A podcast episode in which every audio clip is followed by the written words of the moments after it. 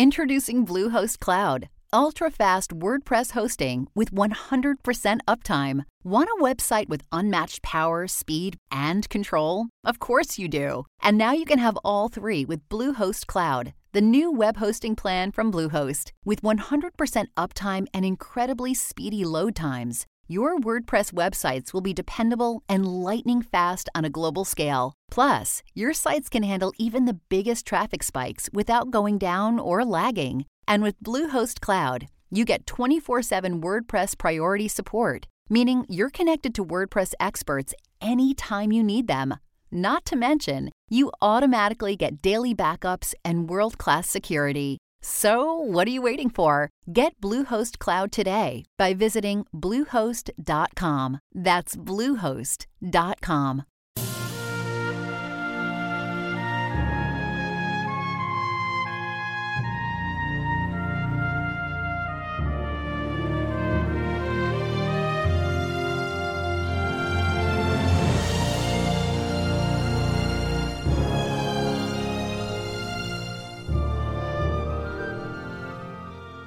Welcome back, everyone, to 1001 Greatest Love Stories. This is your host, John Hagedorn.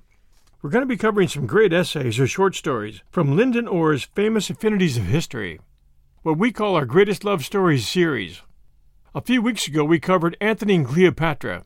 This week, we're covering King Charles II and Nell Gwyn. Hope you enjoy it. And now, King Charles II and Nell Gwyn. One might classify the kings of England in many ways. John was undoubtedly the most unpopular. The impetuous yet far seeing Henry II, with the other two great warriors, Edward I and Edward III, and William of Orange, did most for the foundation and development of England's constitutional law. Some monarchs, such as Edward II and the womanish Henry VI, have been contemptible. Hard working, useful kings have been Henry VII, the Georges, William IV, and especially the last Edward. If we consider those monarchs who have in some curious way touched the popular fancy without reference to their virtues, we must go back to Richard of the Lion Heart, who saw but little of England, yet was the best essentially English king, and to Henry V, gallant soldier and conqueror of France. Even Henry VIII had a warm place in the affection of his countrymen, few of whom saw him near at hand, but most of whom made him a sort of regal incarnation of John Bull, wrestling and tilting and boxing, eating great joints of beef, and staying his thirst with flagons of ale. A big, healthy, masterful animal, in fact, who gratified the national love of splendor and stood up manfully in his struggle with the Pope. But if you look for something more than ordinary popularity, something that belongs to sentiment and makes men willing to become martyrs for a royal cause, we must find these among the Stuart kings. It is odd, indeed, that even at this day there are Englishmen and Englishwomen who believe their lawful sovereign to be a minor Bavarian princess in whose veins there runs the Stuart blood. Prayers are said for her at English shrines, and toasts are drunk to her in rare old wine. And of course, today this cult of the Stuarts is nothing but a fad. No one ever expects to see a Stuart on the English throne. But it is significant of the deep strain of romance which the six Stuarts who reigned in England have implanted in the English heart the old Jacobite ballads still have power to thrill. Queen Victoria herself used to have the pipers file out before her at Balmoral to the skirling of Bonnie Dundee, over the water to Charlie, and who'll be king but Charlie? It is a sentiment that has never died. Her late Majesty used to say that when she heard these tunes she became for the moment a Jacobite, just as the Empress Eugenie, at the height of her power, used pertly to remark that she herself was the only legitimist left in France.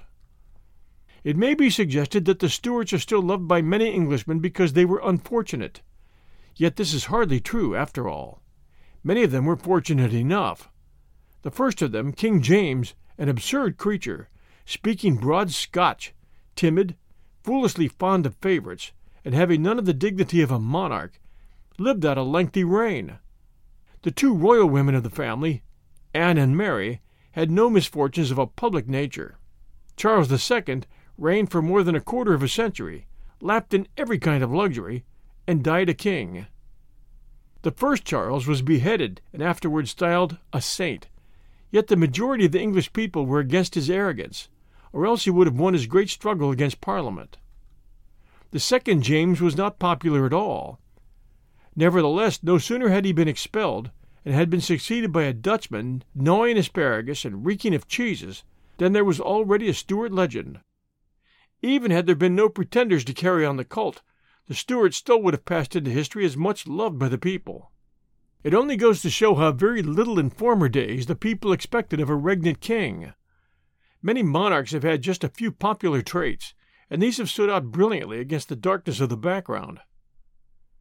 No one could have cared greatly for the first James, but Charles I was indeed a kingly personage when viewed afar. He was handsome as a man, fully equaling the French princess who became his wife. He had no personal vices. He was brave and good to look upon, and had a kingly mien. Hence, although he sought to make his rule over England a tyranny, there were many fine old cavaliers to ride afield for him when he raised his standard, and who, when he died, mourned for him as a martyr. Many hardships they underwent while Cromwell ruled with his iron hand, and when that iron hand was relaxed in death, and poor, feeble Richard Cromwell slunk away to his country seat, what wonder it is that young Charles came back to England and caracoled through the streets of London with a smile for everyone and a happy laugh upon his lips. What wonder is it that the cannon in the Tower thundered a loud welcome, and that all over England, at one season or another, maypoles rose and Christmas fires blazed?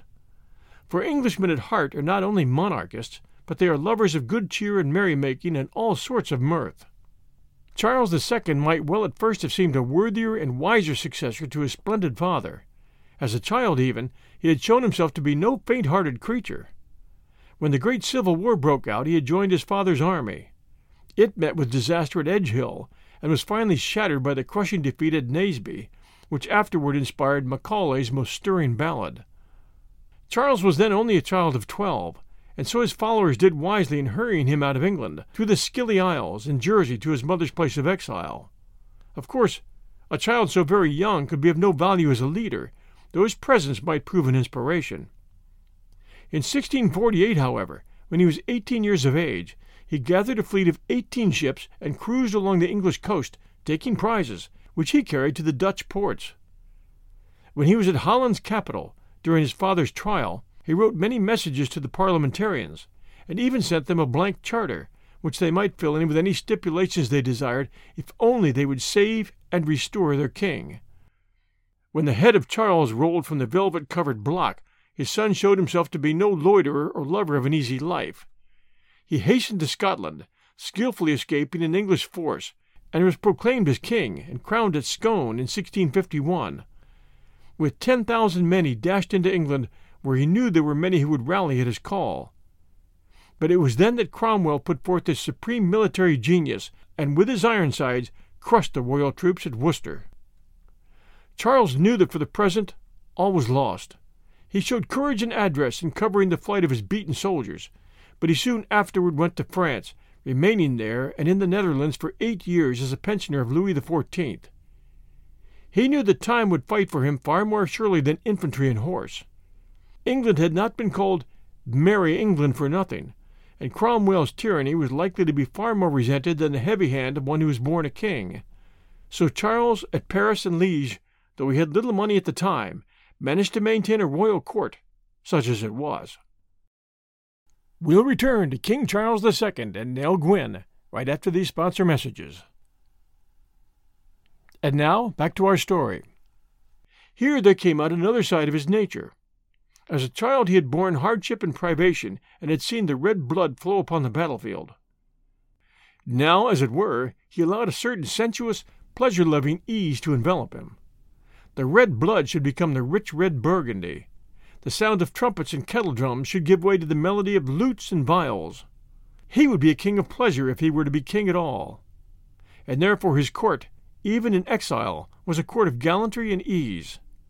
The Pope refused to lend him money, and the King of France would not increase his pension, but there were many who foresaw that Charles would not long remain in exile, and so they gave him what he wanted and waited until he could give them what they would ask for in their turn. Charles at this time was not handsome, like his father. His complexion was swarthy, his figure by no means imposing, though always graceful. When he chose, he could bear himself with all the dignity of a monarch. He had a singularly pleasant manner, and a word from him could win over the harshest opponent. The old cavaliers who accompanied their master in exile were like Napoleon's veterans in Elba. With their tall, powerful forms they stalked about the courtyards, sniffing their disapproval at these foreign ways and longing grimly for the time when they could once more smell the pungent powder of the battlefield. But, as Charles had hoped, the change was coming. Not merely were his own subjects beginning to long for him and to pray in secret for the king, but continental monarchs who maintained spies in England began to know of this. To them, Charles was no longer a penniless exile. He was a king who before long would take possession of his kingdom. A very wise woman, the Queen Regent of Portugal, was the first to act on this information. Portugal was then very far from being a petty state. It had wealth at home and rich colonies abroad, while its flag was seen on every sea. The Queen Regent, being at odds with Spain, and wishing to secure an ally against that power, made overtures to Charles, asking him whether a match might not be made between him and the Princess Catherine of Braganza. It was not merely her daughter's hand that she offered, but a splendid dowry. She would pay Charles a million pounds in gold and cede to England two valuable ports. The match was not yet made, but by 1659 it had been arranged. The Spaniards were furious, for Charles's cause began to appear successful. She was a quaint and rather piteous little figure, she who was destined to be the wife of the merry monarch. Catherine was dark, petite, and by no means beautiful, yet she had a very sweet expression and a heart of utter innocence. She had been wholly convent bred. She knew nothing of the world. She was told that in marriage she must obey in all things, and that the chief duty of a wife was to make her husband happy. Poor child! It was a too gracious preparation for a very graceless husband. Charles, in exile, had already made more than one discreditable connection, and he was already the father of more than one growing son. First of all, he had been smitten by the bold ways of one Lucy Walters. Her impudence amused the exiled monarch. She was not particularly beautiful, and when she spoke as others did, she was rather tiresome. But her pertness and the inexperience of the king when he went into exile made her seem attractive. She bore him a son, in the person of that brilliant adventurer whom Charles afterward created Duke of Monmouth.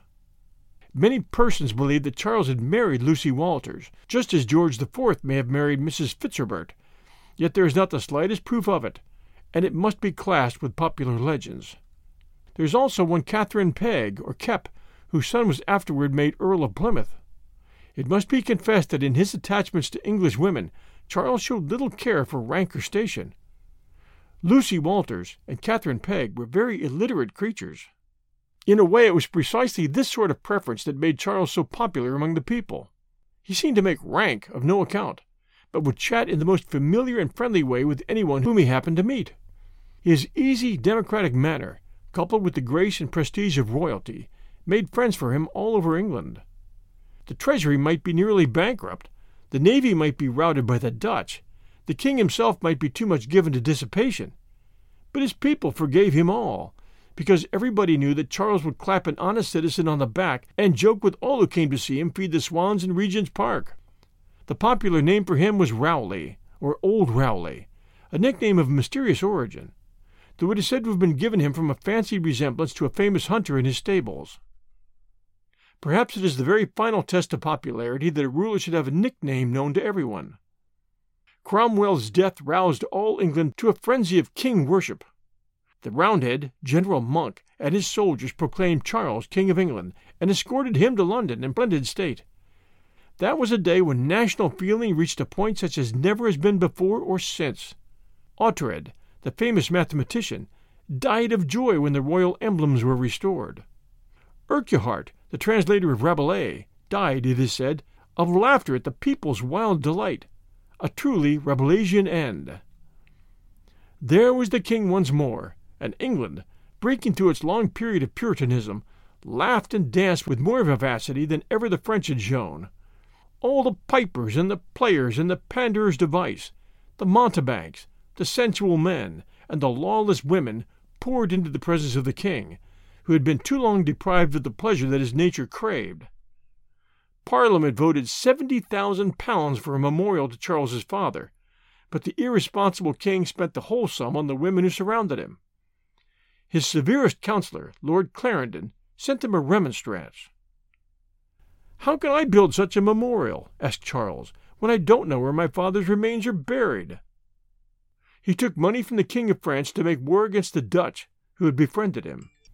It was the French king, too, who sent him that insidious, subtle daughter of Brittany, Louise de Querouaille, Duchess of Portsmouth, a diplomat in petticoats, who won the king's wayward affections, who spied on what he did and said, and faithfully reported all of it to Paris. She became the mother of the Duke of Lennox, and she was feared and hated by the English more than any other of his mistresses. They called her Madame Carwell, and they seemed to have an instinct that she was no mere plaything of his idle hours, but was like some strange exotic serpent whose poison might in the end sting the honor of England. There is a pitiful little episode in the marriage of Charles with his Portuguese bride, Catherine of Braganza. The royal girl came to him fresh from the cloisters of her convent. There was something about her grace and innocence that touched the dissolute monarch, who was by no means without a heart. For a time he treated her with great respect, and she was happy. At last she began to notice about her strange faces, faces that were evil, wanton, or overbold. The court became more and more a seat of reckless revelry.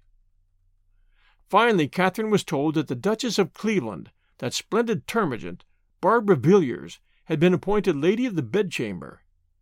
She was told at the same time who this vixen was, that she was no fit attendant for a virtuous woman, and that her three sons, the Dukes of Southampton, Grafton, and Northumberland, were also the sons of Charles. Fluttered and frightened and dismayed, the Queen hastened to her husband and begged him not to put this slight upon her. A year or two before, she had never dreamed that life contained such things as these, but now it seemed to contain nothing else. Charles spoke sternly to her until she burst into tears, and then he petted her and told her that her duty as a queen compelled her to submit to many things which a lady in private life need not endure. After a long and poignant struggle with her own emotions, the little Portuguese yielded to the wishes of her lord. She never again reproached him. She even spoke with kindness to his favorites. It made him feel that she studied his happiness alone. Her gentleness affected him so that he always spoke to her with courtesy and real friendship.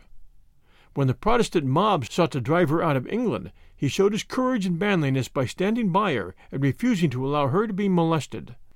Indeed, had Charles been always at his best, he would have had a very different name in history. He could be, in every sense, a king. He had keen knowledge of human nature. Though he governed England very badly, he never governed it so badly as to lose his popularity. The epigram of Rochester, written at the king's own request, was singularly true of Charles. No man relied upon his word, yet men loved him. He never said anything that was foolish, and he very seldom did anything that was wise. Yet his easy manners and gracious ways endeared him to those who met him.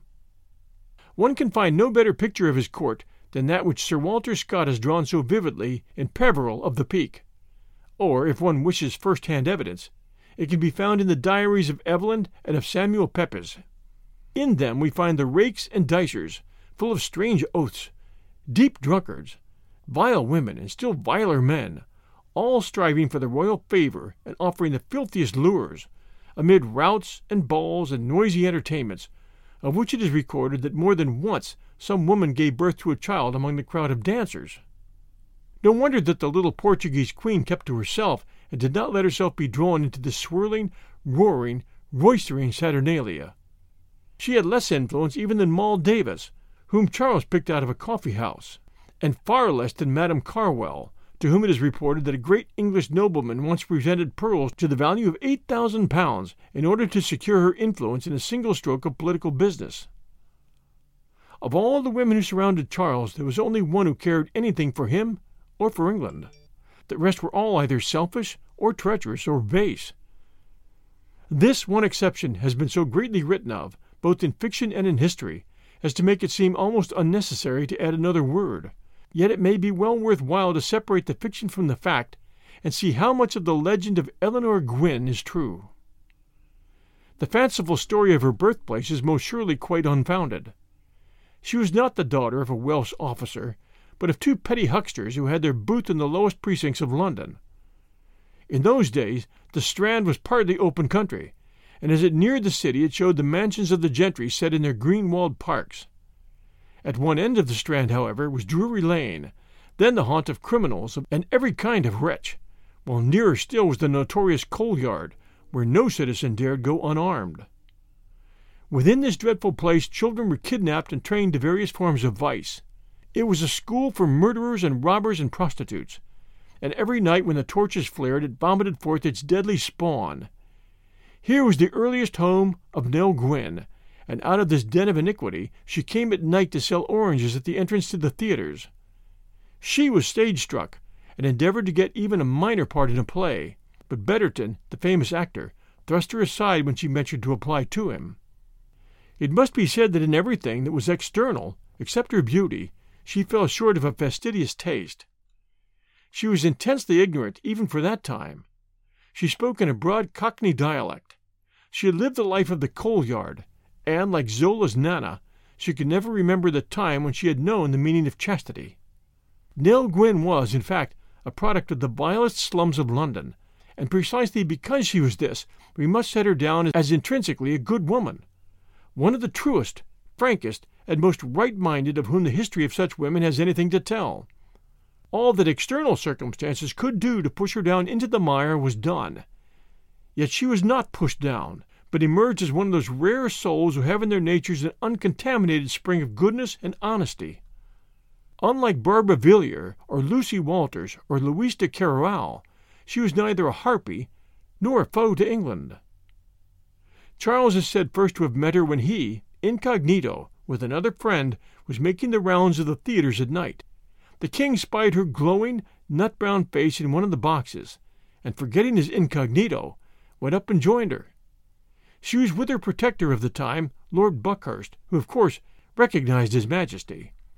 Presently the whole party went out to a neighboring coffee house, where they drank and ate together. When it came time to pay, the reckoning king found that he had no money, nor had his friend. Lord Buckhurst therefore paid the bill, while Mistress Nell jeered at the other two, saying that this was the most poverty stricken party she'd ever met. Charles did not lose sight of her. Her frankness and honest manner pleased him.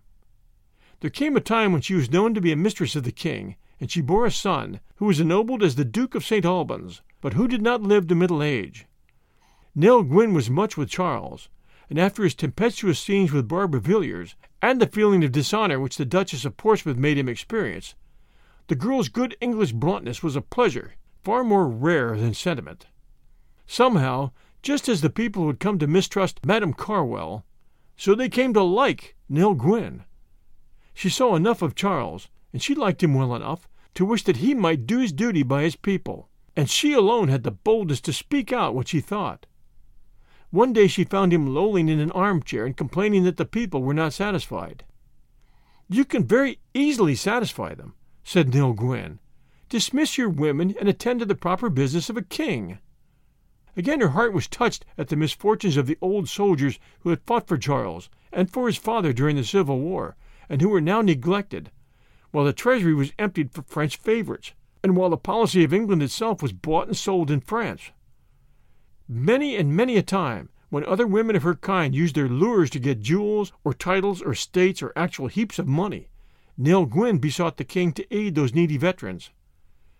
Because of her efforts, Chelsea Hospital was founded. Such money as she had, she shared with the poor and with those who had fought for her royal lover.